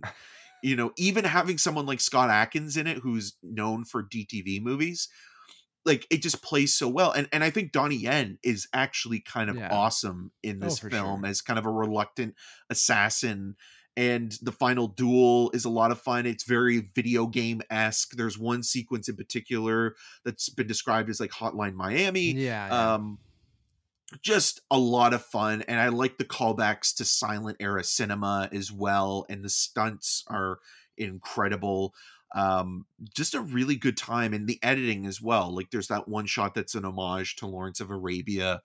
Um just it, it works. I think it, really is the one film of this franchise that works and i know a lot of people you know like the second and then some people really love the first but as ridiculous as this thing has gotten i kind of loved how far removed it was Mhm. from that first film um the killer you already mentioned I, I i think the greatest strength of that film is its sense of humor yeah. um it's it's more of a comedy than you'd expect it to be and it almost feels like it's winking at the audience and saying like i know this is who i am as a filmmaker david fincher being you know very meticulous um you know shooting 50 sh- takes for one scene or 100 takes for one scene and he's kind of playing that into the the mythology of the hitman but it also weirdly feels like it's this metaphor for erectile dysfunction because you have a character who talks a big game but when he shoots he fails miserably and the Yeah. whole time he's cleaning up his mess and it's kind of incredible to see this you know guy who talks a big game but ultimately fucks up as soon as you know he commits the act. And you know watching Fassbender go from you know place to place it has a sitcom kind of feel to it. Obviously even the aliases being sitcom names. Um just a very funny movie but then it can still be dark and disturbing you know you look at the sequence with Dolores Yeah. um in particular just really Brutal, well done Really brutal. Yeah. um but also still very funny um and just condemning of places like WeWork and Amazon and things like that and it's you know you, the the hitman that you pay for is what you get and that's the, that's what Michael Fassbender's character Sure. really is um and then Killers of the Flower Moon I I this is one of those films where I think I'll love it even more over time um but I think this movie and you're talking about Oppenheimer both films are looking at historical moments. One you know is more about complicity and sort of the guilt of america had in terms of how it's basically turned away from an indigenous community that were being murdered Mhm. um, and a genocide. Oppenheimer deals with not only the creation of the atomic bomb, but the fallout afterwards and the guilt and regret that Cillian Murphy's character that Oppenheimer has. And Nolan has talked a lot about how he didn't want to show Hiroshima and Killers of the Flower Moon feels like the same thing where it's you know, it shows the violence, it shows the horror of you know, these white men moving in on um, you know, these indigenous women and trying to take the property back once they've married in and then poisoning the women. Um but it's also trying to reconcile with like how do you tell a story like this? How do you make a narrative about someone's death or in this case many people's death and not just simply make it as entertainment or awards bait Yeah. and and so eh, the movie is continually reconciling with that and struggling to figure it out and i like that it's ever evolving. I mean even from the script stage it was supposed to be a story about the fbi coming in and saving the day and almost being a western in that way where with this version of it it's revisionist in terms of being a western but it's from the inside out and you have this weird toxic love story between Leonardo DiCaprio and Lily Gladstone's characters but it's still not really a love story because you see how pathetic DiCaprio's character is and how just basically a pushover he is to his menacing uncle who's basically the white devil played by Robert De Niro and great performances by everybody other than Brendan Fraser who's just miscast completely even in a very small role. But the first two acts of of Killers of the Flower Moon are really potent in terms of telling a narrative that a lot of people in America don't know, should know, and it's embarrassing and shameful that we don't. Um, so yeah, just uh, a really well done film, and it is a long movie, and you do feel it a little bit, but it's Yeah. not the pacing thelma schoonmaker's editing like she she knows how to make a movie like this move and so Mhm. you get to where you need to go um in that third and final act and you you get there and, and robbie it, robertson's but that- cinema uh, yeah, um, uh, score score, is incredible yeah, Um, I do want to watch it. That runtime has been the thing that's scared me away. So I will, I will, will, will get to it. Uh, okay, cool. Uh, our final five each, right? Yep. And then I think both of our number ones are in our final five, so we might as well just reveal those as we read it out because I think your I know what yours is, and I know it's in the it's probably your last movie. Yep. Um. So I will go through my five, which will also talk about my number one of the year, and I'm still debating on what I should because my two potential ones are in this final five, and I don't know what to put my stamp on. But I think I'm gonna go this way. So here are my final final five uh picks for my top 15 of the year and i think we're gonna have a lot of crossover in this one so you might be able to just jump in right away eric and, and Sure. your five so i'm gonna go with my final five poor things spider-man across the spider-verse theater camp wonka and the zone of interest. Very different movies all five of those uh but those are my five. So poor things spider-man uh, across the Spider Verse, Theater Camp, Wonka, and Zone of Interest. And I think you go ahead and say yours because I think three of those are s- the Three of them are Yeah. in that Yeah. uh, grouping. So my final five are May December, Past Lives, Poor Things, Spider Man Across the Spider Verse, and The Zone of Interest. And The Zone of Interest is my favorite film of 2023. and Poor Things is mine. I'm gonna go with Poor Things. It it was between Across the Spider Verse and Poor Things, but I think because Across the Spider Verse being a part one, um, still an incredible movie. Um, but you know, Eric and I have a vendetta against part one movies, so um, I'm gonna go with Poor Things as my film of the year. Uh, so yeah, we can talk about that. I'll talk about the two that aren't crossed over first, and you can maybe do that, and then we'll go over the three that that aren't Um, across yeah the a cross verse. So I'll go with Theater Camp and and Wonka, two movies again I probably wouldn't have guessed would be on this uh top 15 um at the beginning of the year. Uh Theater Camp being a sun a film we saw at Sundance which then got acquired by Searchlight and and, and kind of again came out at a weird time where it sort of just came and went. Well, it opened Um, the same weekend in Canada as, as- Oppenheimer yeah, and, and and Barbie. right? So like I think that just killed like Dead on Arrival, um, basically because of that. I think it probably found a little bit of an audience when it came to Disney Plus and Hulu. Um, and I think still very much a movie where if you were in those groups of being a theater kid or having a sibling who was a theater kid or maybe worked backstage on theater or just were in the arts world, like that movie I think really hits. And I think it's one of the funniest movies of the year. Again, I love that mockumentary style. I think Jimmy Tatro is fucking hilarious.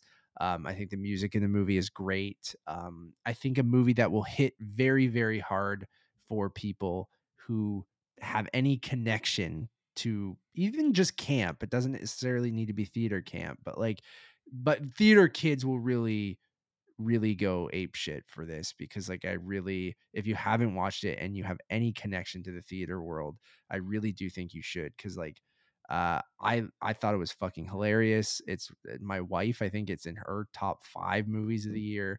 She loves it.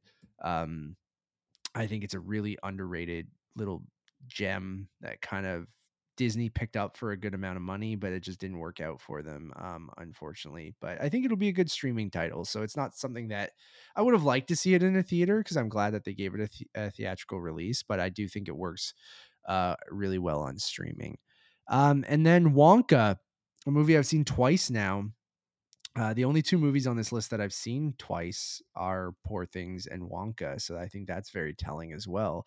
Um, I think Wonka um, had everything, not everything going against it, but I think with its casting with Timothée Chalamet, uh, with its marketing, um, not really marketing that it was a musical and just giving a very generic, kind of poorly put together trailer. Um, and then the one kind of thing that kept me optimistic was Paul King being the director of Wonka, of being like, well, the both Paddington movies are amazing, and and I I love the tone of those movies and it the optimism in those movies and just the the vibe and and and pureness of those movies that I'm like. eh, But it just didn't feel like you could bring that to a Willy Wonka prequel movie um it it just didn't sound like something that should work or could work um but man I, I i just i think this movie works on every level i think the music is entertaining i think timothée chalamet um you know eventually Is wins you Paul over very- Atreides? yeah, very wins you over very very quickly. Um, you know, it's not a perfect movie by any means. I think uh, not everything completely works, and it is one of those movies. Like again, Paul King, I think, is a master of someone that it's so it could be so unbelievably um, uh, cheesy or or what's the word that I'm looking for? Corny? Eric? corny, but like not uh, like you know Insincere.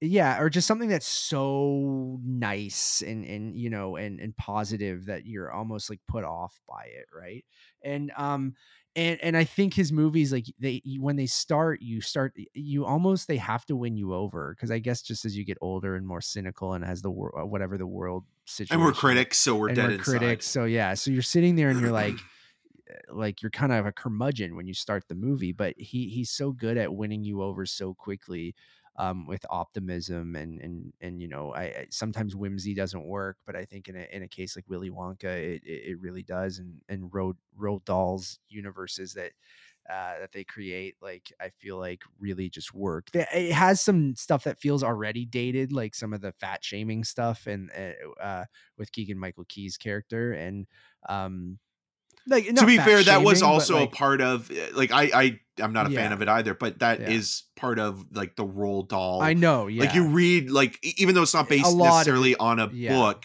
but his stuff is very dark and like it, it Totally. has some nasty.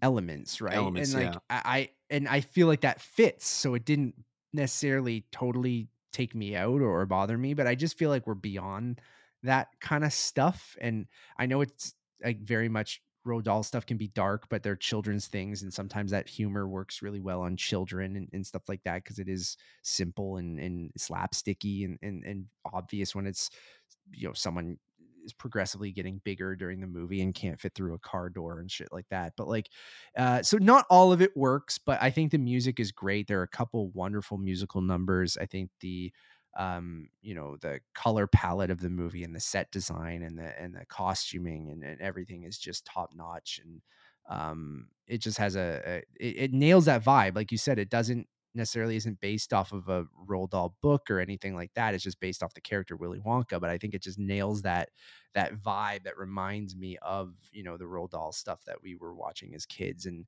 and and you know I wish it was maybe a little weirder or darker to the, those points because I feel like the original Willy Wonka gets very weird and at Well, even times, and- Danny DeVito's and- Matilda, right? Like Yeah, you look yeah, at something like that, or yeah. or you know, with Wes Anderson releasing all the shorts this year, the and the Henry Sugar shorts. Exactly. So I think it's missing a little bit of that. Like it does have some with Olivia Colman's character and stuff like that, but um genuinely funny um and and and, and really uh just a, a great time. Like a very easy watch if you're into musicals. If you're not, that's what they're trying to hide from you. So. Don't hide this from me. All right, Eric, you go over the But Willy Wonka, weren't- I mean, uh, Yeah. Willy Wonka was was a musical though as well. I it mean, like was, the which Gene people I think Wilder forget movie. too, right? So, Yeah. um, yeah, I, I definitely understand why it is, and um, I think it works really, really well. Um, but yeah, anyways, go over the two movies that uh you had that weren't on my list, Yeah, so uh May December. which a movie I really like. I, I should have put it on my honorable mentions. I do really, really like that movie. uh great performances i I- i mean obviously you know charles melton is doing really well with uh critics groups and and things like that and and julianne moore as well um natalie portman is incredible um in terms of like transforming into julianne moore's character you know elizabeth going into the gracie sort of role and it, it's kind of you know the debate around this movie is whether or not it's a comedy or if it's camp or if it's making fun of the people that it's somewhat inspired by or loosely based on and i don't think it is i mean it's it's playing in a place where like it's uncomfortable and awkward but Yeah, melodrama too. But like, yeah yeah it, it will i mean obviously like you know todd haynes being a, a a a fan or an acolyte of the works of of you know douglas sirk you can see that kind of like false kind of facade of of the melodrama or the camp in there but it's more subversive than anything else in terms of what you're expecting it to be and what it becomes and even you know like that first moment that everybody now is quoting and you know ripping off and, and talking about the hot dogs as Matt goes to get the card. Um, it's it's such an incredibly weird thing to be shown that.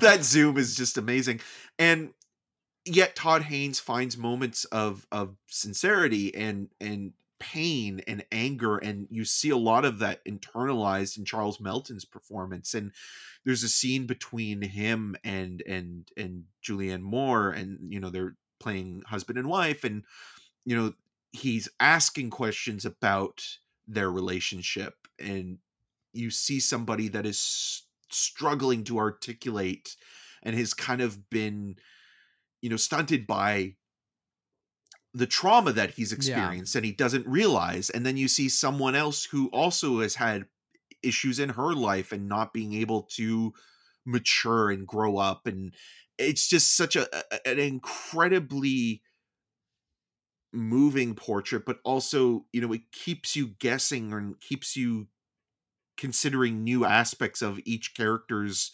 personality and why they're doing what they're doing and what their motivations are and so with that like you always find yourself like wait am i now rooting for julianne moore's character in this scene? Yeah. Or them i'm now rooting for natalie portman's character in this scene? Am i rooting for charles melton in this? Who who am i siding with here?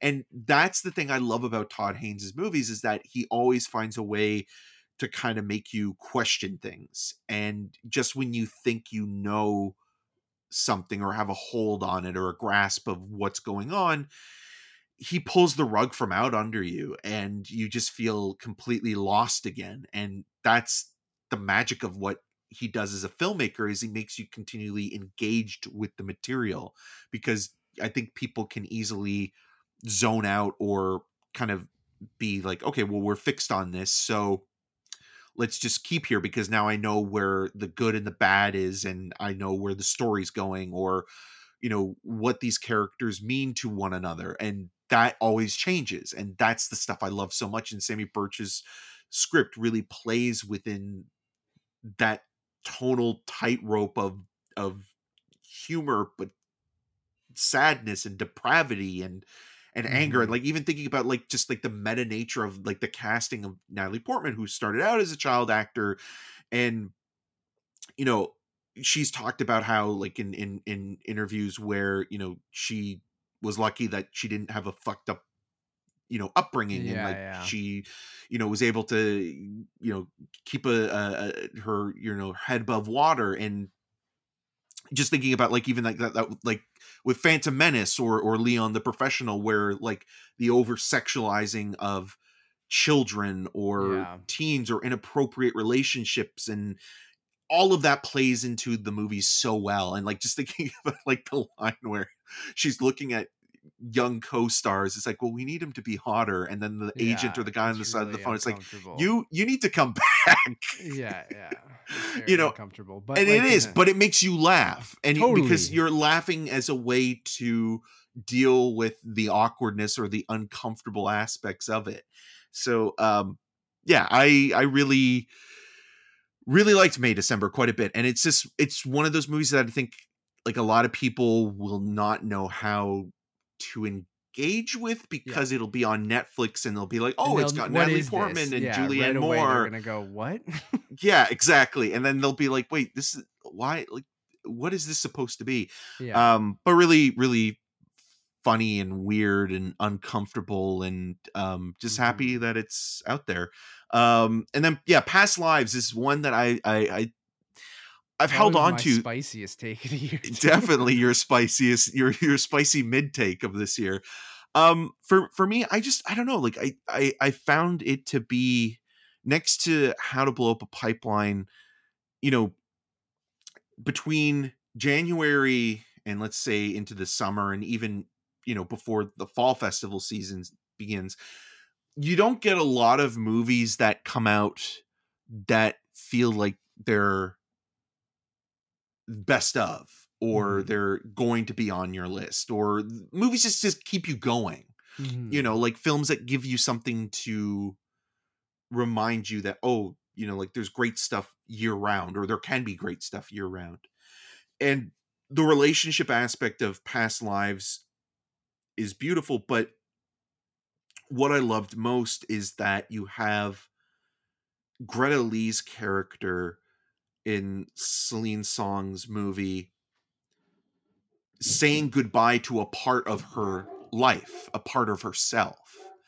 And that's what I think is most beautiful about the movie and also really sad because there's a moment in the film where she's talking to her mother on the phone and her mother's criticizing her Korean and she feels a little bit rusty and you know it's a part of her life that's over you know her childhood is over but you know a part of the world that she grew up in she's no longer a part of anymore and that's what i found really moving about this is that it's a story about saying goodbye not to just you know someone that maybe you possibly could have had a, a relationship with or you know exploring those possibilities but it's saying goodbye to a part of yourself and that can be really difficult to do especially when you're holding on to certain parts and thinking like did i miss out on something Yeah. you know And it's nice And- to know that a three out of five movie can make people's best of lives. yes That's what I yeah exactly exactly Uh, as my beautiful wife comes home from her dance practice. Uh, uh, yeah, I the past lives thing. I'm glad y'all like it, but I, uh, I, I, I, I thought it was fine. I, I thought it was Right. fine. I just don't really have strong feelings about it. Like it kind of came and went for me. It, it, it is one of those movies you mentioned that like I keep forgetting came out this year, and that I'm like, oh, but people keep talking about it. Like it's one of the best movies of the year, and I just. It's not something I want to hate on because I don't hate it at all. I I, I thought it was, but i get it, It- when, when you see Um, something that you kind of feel is like it's fine for what it is it does its job you you get it but at the same time it just didn't work for you the way Yeah, that it Thought it was does good. for other people Yeah, it's. I thought it was a good movie. I just, I, I don't. It's when you see something that you enjoyed, but I think it also was overhyped to me, and and two, it, I, I you just you don't you don't get it. Like you just no matter how much people talk about it to you, you still don't get it. Um, and it, again, people, I think. Uh, Nevis and I went to go see it at, at Lightbox, and I remember at, even at that point, people were like, "Oh, it's fucking great! You got to go see it."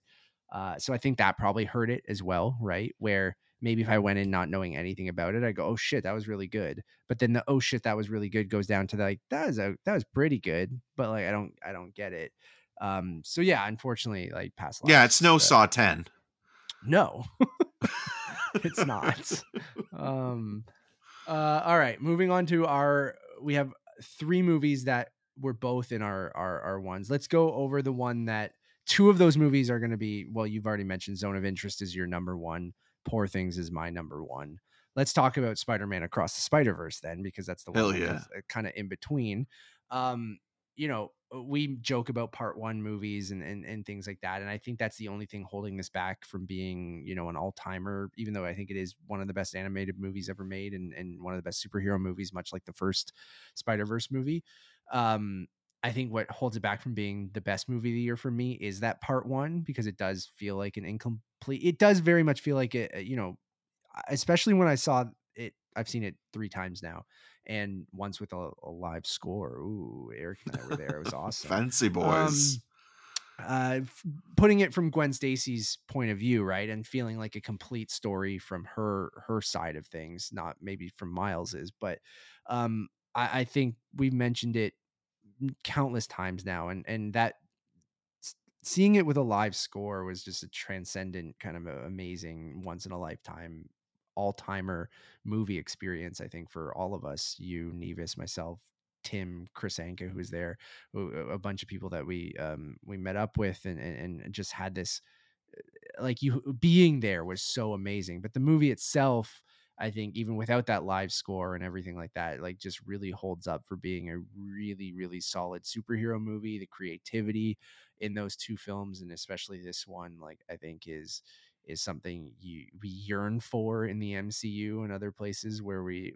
superhero movies are kind of not a dying breed, but like a something that we're kind of as a as a collective people kind of are, are they you know is it their time to kind of go away right? And we you'll hear more about this in our echo review but as we talk about superhero movies as a whole in the mcu but um just quickly yeah it, it, i think they if they can keep being as creative and original as this movie can be and and spider-man being a character we've seen this story 8 million fucking times. Yes this isn't a peter parker spider-man story but a miles morales one but peter parker is very much a part of it and um, i just think like doing a spider-man story and doing it this original and continuing the themes of that first movie and and and and evolving them and um, what they're able to do is just astonishing really and i think it's uh it's it's really changed like not you don't get movies very often that completely change a genre right? And not necessarily or a style of filmmaking and i really think it's changed animation right? You've seen the influence in movies like you know mitchell's versus the machines is directly that team but even other studios now like with teenage mutant ninja turtles and, and other people like basically just not copying that style, but being more experimental when it comes to the animation style. Not everything has to have that Pixar, Disney, DreamWorks, uh, illumination kind of look, right? Which was that CG. You know, you knew what an illumination movie looked like. You knew what a Pixar movie looked like. You know what a Disney movie looks like. And you're even seeing it in Pixar movies, in Disney movies, them experimenting with animation. And I think that comes from that first Spider Man movie. But then it goes even harder in this Spider Verse movie, and um, it, it, it's just it, it's it's fantastic, fantastic. Yeah, and even just the the idea of of some of the themes where you have both Miles and Gwen's stories kind of crossing over a little bit with the idea of acceptance, where yeah, you know, Gwen's father, you know, doesn't necessarily accept her, you know, career path or what she's doing and then you have Miles who is not accepted by the community of spider people led by Oscar because Isaac's character. Yeah. yeah, because he's a troublemaker. He doesn't fit into the structure. He's one that will question things or you know has started to cause problems when or he was never meant to be, right? Like, yeah, yeah. Yeah, and that entitlement that comes out from other people that think they know better or think that they're the ones that can fix things. Um, you know, like Oscar Isaac in in in a just world, he would be considered for best supporting actor because mm-hmm. that performance I think is so strong. Um, but the animation style, as you mentioned, like it's it's both traditional in terms of its comic book roots, but then also, you know, it's it's allowed to play it's allowed to show you what could possibly be with these superhero movies. I think maybe the one thing that is lacking a little bit in the live action department now is the creativity. But the creativity here is it feels like everybody's working at 11 and it's not just like one you know department is you know doing their best work it's everybody you know the sound people the editors the, the you know the the animators like everybody is coming together to make the best version of this story and they're going above and beyond when it comes to how to tell a sequel story and how to make a narrative that is still yes incomplete and maybe we'll like this one even more once beyond comes out um but you still feel like you know this is a very satisfying blockbuster experience and you know what Guillermo del Toro has been talking about that that animation isn't just simply for children like this is been a year where you've seen the boy and the heron the first slam dunk teenage mutant ninja turtles like animation Super Mario brothers. Sure. Uh animation No, fuck you. animation is is becoming you know as as necessary as yeah. live action. You know, it, I'm being facetious with the Mario Brothers thing, but yeah, yes, yeah, yeah yes. Uh, I, will choose the live action Mario movie. I would too, but I mean, I, I CGI, I but but they're both shit. Um, eh, but but but anyways, Alex, you're right. Um, but with with with this film, like he just feels like okay, like I'm actually excited for more um studios or more animated movies to rip this off Oh, because it's it's a style that like Until I'm we sure get we'll sick get of sick of it, but yeah, yeah. but it works. It works because it's just so unique and it's and interesting looking, right? yeah. Until it, I guess it doesn't. But even if you look at Ninja Turtles, it wasn't like the exact same. They just No. took like inspiration from And it, Jeff right? Rowe Like- worked on that as well, who also Well, worked yeah, on Mitchell's, and Mitchell's, the, yeah. versus the Machines. Yeah, absolutely. All right, let's talk about these last two together because it's our favorite films of the year, and I think we both really love both films. So, Yes. um, I don't know if you wanted to start with Poor Things or Zone of Interest, but um, you know, I'll, I'll let's end on Zone of Interest because it's probably a Yeah, let's end on a high Right. note. yeah, yeah, yeah. um, so uh, Yorgos Lanthimos' Poor Things. I've seen. It's the only other film on this list that I've seen twice with Wonka. Same movie, basically. Uh, but just uh, I- I don't know. the The only movie on here we talked about when you you you recognize that you're watching something that feels like cinematic or feels like a fucking movie and and this from we saw it the same day as that we saw saltburn which probably hurt saltburn but um I, I don't know from start to finish i'm just astonished that this movie was able to get made from a major studio uh disney being that major studio with searchlight um it's incredibly dark it's incredibly weird uh, but with both of those things, it's incredibly funny. Um, but much like Barbie, also I feel like has um, uh, a, a great kind of message or, or journey uh, of this young woman discovering herself and discovering life and discovering the world. I think it has an all timer performance from Emma Stone. Um, I think Mark Ruffalo um, is spectacular in this movie. Nevis and I keep quoting him and just thinking about him. And um, it, it's a movie that every aspect of it should not work, but weirdly every aspect does. Um, I think its production design, um, its cinematography, its color grading, its uh, costuming um, is all you talked about being at 11 for Spider Verse. I think the same thing could be said for Poor Things, where um, it's uh, framing devices and title cards and and a- a- aesthetic, which I talked about, is such a huge thing for me. Where things like why the creator really worked for me, and you know, creator can't even hold a candle to this movie, but like.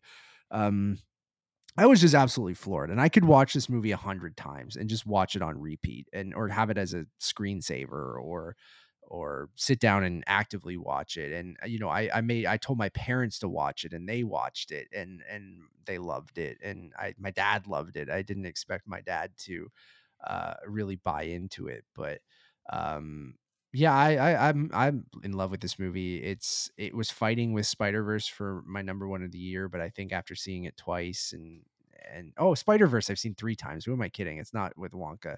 Um, uh, or, so Spider Verse is the only thing I've seen three times. Um, but yeah, it's it's an absolutely fantastic movie, and um, I think Yorgos Lanthimos keep doubling down on his uh, style, and and I hope his movies get weirder and darker, and he gets more and more money to make them because it's it's great that he's able to do this on this scale and this budget, even though it's not like a blockbuster territory, but for this type of movie, um, you know, getting the amount of money he's able to do this and put it on like a large scale of- in multiplexes and and trick people into seeing this weird movie is just great. is so good. So uh, I love it. I love it. It's the art house Barbie. I mean, I've heard a lot of people call it that as well, where like it almost is like the redheaded, you know, Yeah. evil stepsister of of of Barbie in a way. Yeah, I I it's amazing that there's this entire world created. You know, it's somewhat familiar, but then at the same Mhm. time it's like nothing you've really ever seen before. And yet, you know, there's still very much, you know, homages to you know Ken Russell and Terry Gilliam and and you know the the cinematography by Robbie Ryan, you know, talking about things that shouldn't work with like that fisheye lens. Oh yeah, um, shit we usually hate, right? Like- yeah, but yet it works beautifully here. And yeah, it's so funny and so absurd and so audacious and willing to challenge your preconceived notions of what you know a, a frankenstein feminist story can be and even though you, there's a lot of men involved like emma stone was is a huge part of it, right? an incredible guiding force as a producer and you know collaborating with Yorgos Lanthimos in, in developing Bella Baxter and her storyline and going to the places that she does and being very sex positive um, all of those things play beautifully but then you know on a second watch the thing that really got me emotional was Willem Dafoe's arc as as the scientist in terms of you see a man who is struggling to repress any paternal feelings and emotions and you know be completely scientific and strict with himself but also doing that because he had such an abusive patriarch himself that Yeah.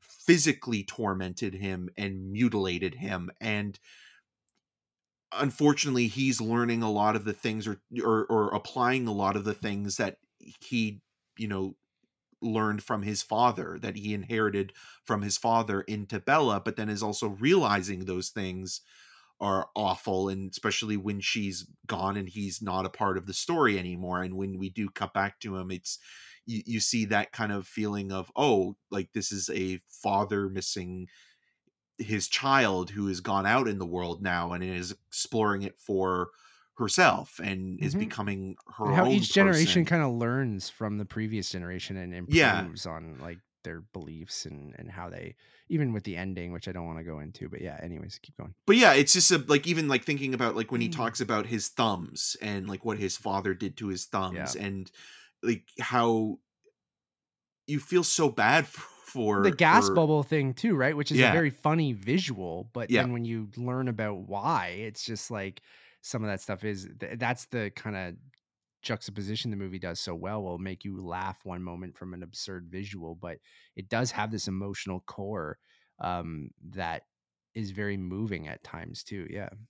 Yeah and then even like going back to the the darkness of it but then also being funny is when when dafoe's character explains to ramy youssef's student assistant um bella's backstory and then Ramy and him and, and, Willem Dafoe calling it a happy tale, and then Ramy Youssef's response to it being very funny, but also being what you should be, how you should be responding to it. Um, it's just it's very outlandish and over the top, but it's it's so unique and unlike anything else out there. And Yorgos Lanthimos is just one of those guys where I'm surprised anybody gave him money after Dogtooth. yeah right and he's just continued to make weird shit and and and kind of get more power and money uh, in a good way Yeah. to keep making his weird movies and you're like okay awesome like i'm it's great that hollywood has been able to kind of and this is you know not to praise disney or anything like that but like that's the shit that we talked about when they you know there's a lot of bad shit that came from um you know buying fox and searchlight but like it's what we always wanted them to use searchlight for right experiment make weird shit they have enough money where if a weird thing fails it's not that big of a deal um but then they can give someone like Yorgos Lanthimos a, a pile of cash to not even comparatively to what their big blockbusters do, but a big pile of cash for a movie that's like this. Um, and it's so awesome that he's able to do that and continue. Yeah, because like I wouldn't have guessed after Dogtooth that this guy would be making a movie for Disney, uh, and it would be this thing. Right? Well, too. I mean, he made the favorite with them yeah, as and well. his, his next one's with them too, right? Yeah. um, great, dude. Yeah, God, he's really yeah, he's he really is one of a kind, and and uh, I I know you already mentioned it, but like his sense of humor, especially through Mark Ruffalo's character, and how I love that. such a fuckboy yeah. he is, and and like it- it's also just funny to think like the way that he seduces Bella and sort of like being like, oh, I hate civilized society and all this kind of stuff. But then he becomes that. Yeah, and that's funny where he's aware of it as well, where it's like, oh, I'm becoming a jealous lover. yeah, I hate it. yeah, he's he is phenomenal. I mean, Emma Stone's amazing too. I mean, Willem Dafoe's amazing. Uh, uh, you know, a third act Christopher Abbott appearance is like like he's Stone Cold Steve Austin. Fucking like, oh my god, what's he doing here? Uh, it's like is amazing because I love Christopher Abbott. So, um, just a fucking awesome movie. So, um, yeah. And then now let's move on to your favorite film of the year, which is definitely up in my top few movies of the year, uh, which is uh, The Zone of Interest. Yeah, there was nothing else like it this year when it came to not only the feeling it gave, because as soon as you watch start watching the movie, and it takes a little bit for it to start because it, it's almost like I described it in my review. You're in a decompression chamber where you're sitting in darkness and you're hearing sounds partly score, but also partly sound design, screams, and kind of weird, strange experimental noises that are coming up. Uh, Mica Levi and and uh, sound designer uh, Mica Levi, the composer, and uh, sound designer Johnnie Burn. Um, it's almost like a way to get you ready for what you're about to watch. And once the story unfolds, you're seeing probably the most disturbing World War II movie ever made because the way that we it Jonathan Glazer handles a narrative that could have easily been a straight adaptation of Martin Amis's novel shows you how people are both complicit and more interested in their creature comforts than they are about what's going on just on the other side of the wall. And you have this family, this Nazi family living next to Auschwitz, and the way that not only the banality of evil, but the mundanity of day to day life being so natural in terms of how people talk, but also accept what's going on, full aware, fully aware of what is happening, and that that is okay. That is more disturbing than a big World War II battle sequence Totally, or uh you know a, a, a an event. You know, the day to day that we accept these things and Mhm. that we're okay with them or even if we're not okay with them we're that these- apathetic yeah. towards them you know Right. like that it's just like okay well this is happening and I'll just continue to accept it because it's a part of what I'm used to now. And that's scary to me. And that's why I think like The Zone of Interest is not only a great World War II movie, it's not just a great uh, period piece, it's not just a film that's continually reconciling with like I talked with Killers of the Flower Moon. How do you make a movie like this and not, you know, be exploitative to the thousands and thousands of people that lost their lives Yeah. Eh, you know and and even the ending of the film like it, it it's so clear in its voice and vision and what it is saying throughout the entire runtime and then also very experimental with the cinematography from Mhm. polish cinematographer uh łukasz żal who also has shot more kind of beautiful looking films like cold war and then i'm thinking of ending things where this it's almost contemporary at times some of the imagery Yeah. we're seeing the the, the way that Night we vision we're, and well the night vision but we were talking about blackberry earlier Yeah. where you know jonathan glazer would put these smaller cameras in and around the house that this family totally. Yeah. uh, was living in and it plays like theater because the actors are free or to- to walking around and changing. Yeah.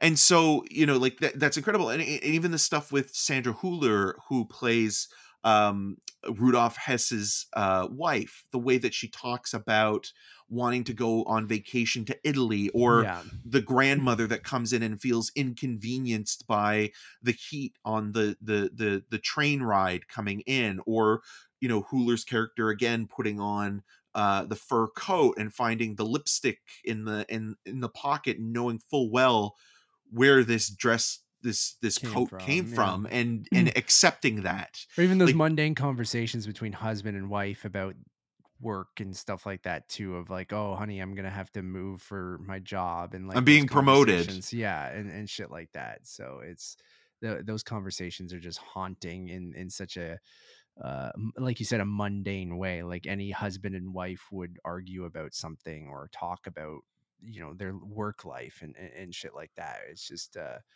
uh, it's so quietly haunting, even though it's it is very. It's not in your face, but it's very, like you said, clear with its what it's saying, and and it's done in such an expert way that like, and then it's stylish without being uh, uh, offensive in the way of, or or um in in the way of like it's not taking advantage of this time period or what's going on like it's not exploitative at all which is something we talked about in our review where you know the movie is very stylish and and and like you said feels modern at times too and and use taste take some risks with its cinematography and different uses of red and and and and black frames and stuff like that too that I always I was caught off guard by but it never felt like it was just like style for style's sake too right so um that's the stuff i really loved about the movie as well Yeah, and you just feel completely and utterly depressed by the end of it, and you should. But it also goes to show you, like these are, like I think what's so important about this movie as well is the way that he portrays this family. Is they're not monsters, they're not caricatures, they're not underdeveloped mustache twirling villains. Yeah. They're real people. They're capable of you know the, the the parents are capable of loving their children. They love their Mhm. children. They're capable of showing compassion and warmth to their family. And knowing that that makes what they're doing or their lack of action and their gain of the system and who they're Mhm. you know basically killing um even if it's not directly um you know you can hold these people accountable because as soon as you make them into monsters or if you turn them into you know caricatures or cartoons y- you you give them this power that it's almost it's like well they're they're that you accept it. And the way that people accept what's going on is okay it's like well no you're not supposed to accept that because these people know right from wrong. They clearly do and they clearly are capable of love and compassion yeah. for each other. So why are they uh, capable of love and compassion and and and doing something for the people around them that are close to them but Mhm. then they're the people that They're are being to, yeah. Yeah and and the, the the the the servants the people that we see yeah. you know bringing food to them that are starving to death or you know the the the the maids that are in the house you know and how Sandra Hüller talks to one of them in particular it's or the you know building up the wall higher so they don't have to see what's on the other side but yet the sounds they can Mhm. never block out and that's the thing that is so chilling about this movie and i think moving forward a lot of filmmakers and a lot of studios are going to have to really consider how they're going to handle adapting material like this because you look at things like the boy in the striped pajamas or jojo rabbit or the reader or things like that those movies i think whether the filmmakers meant it or not probably they didn't hopefully they didn't they're insensitive Yeah. and they're played as hokey oscar bait material that exploits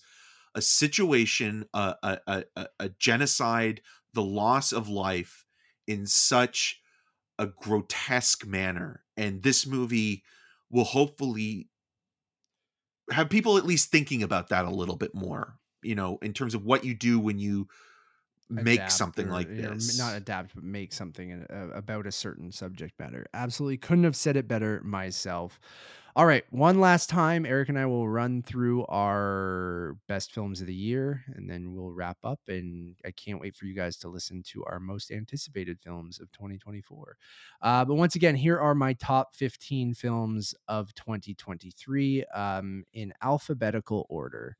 Barbie blackberry the creator Dungeons and Dragons Honor Among Thieves, Guardians of the Galaxy Volume 3, How to Blow Up a Pipeline, The Holdovers, The Killer, Oppenheimer, Perfect Days, Poor Things, Spider Man Across the Spider Verse, Theater Camp, Wonka, and The Zone of Interest. And my top 15 films of 2023 are All of Us Strangers, Asteroid City, Barbie, Beau is Afraid, The Boy and the Heron, The First Slam Dunk, How to Blow Up a Pipeline, John Wick Chapter 4, The Killer, Killers of the Flower Moon, May December, Past Lives, Poor Things, Spider Man Across the Spider Verse, and The Zone of Interest. Eric, I know we've had an up and down 2023, but I feel like this list of movies shows that we had movies to carry us throughout the year, both, you know, devastating, uplifting, and everything in between. Uh, I love doing this. I, like we said on earlier, we're hoping to be a little bit more consistent this year. So we already have a second episode recorded. So we're on track for this. We're good one. to go, So, baby. at least for January, we got the two episodes done that we wanted to do. So um, we even have a review with Echo. So we hey, do. So we're we're we're, on it. track. We're starting the year right. Um, in uh in two weeks time you'll be able to get our most anticipated films of 2024 uh i love doing that episode with eric we recorded that before this so if there's some inconsistencies between things we recorded a new intro and extra to that episode because we had to change the jordan peele movie because it's not actually coming out this year. Uh, but i love that episode. That episode's awesome so stay tuned for that in two weeks. Like eric mentioned we have a review for echo which either should be out now or very very soon. I have to fi- figure out the embargo date. I know it's i think it's the 9th so it's probably the day before it comes out or something i think so you can get that very very soon and then we'll have new reviews for you at least a couple times per month and then those bi-weekly episodes so uh, i'm looking forward to a good year uh, I, I like our new little vibe we're going with the yellow and red kind of vibe uh, this year we're changing things up a little bit but it's pretty much going to be the same we're just hoping to be a little more consistent as well as try something new with those uh, those new reviews over on the untitled movie reviews channel but everything else will be right here on Untitled Movie Podcast. Every conversation based thing that we're going to do, reviews and new episodes are going to be right here, interviews that will all be on Untitled Movie Podcast. And then we're going to try something different for Untitled Movie Reviews that I'm going to aim for the beginning of February, but we'll see uh, what happens there. It's a little bit more work going into those because we're going to do B roll and write them and, and record voiceovers and stuff like that. So I'm excited for uh, what's upcoming, but uh, I think 2023, I'm glad to put it behind us. Uh, but I'm glad to reflect on some good movies that we got this year. So thank you, man, for everything. I, I really appreciate you. And I'm glad these lists had a lot of crossover, but also had some personal uh, choices from mainstream Matt and esoteric Eric. I feel we stuck to those. we stuck to those. So, uh, so I, I'm really happy about that. So, uh, go check out these lists as well as that upcoming 20, uh, 24 most anticipated movies of 2024 over on our letterboxd, which is untitled underscore movies. And you can follow me on all those social medias at Matt Rohrbeck. And I'm Eric Marchin. You can find more of my video reviews on rogerstv.com slash cinema scene and on the social medias at E EM6211. Until next time. Fuck 2023. Bye, everybody.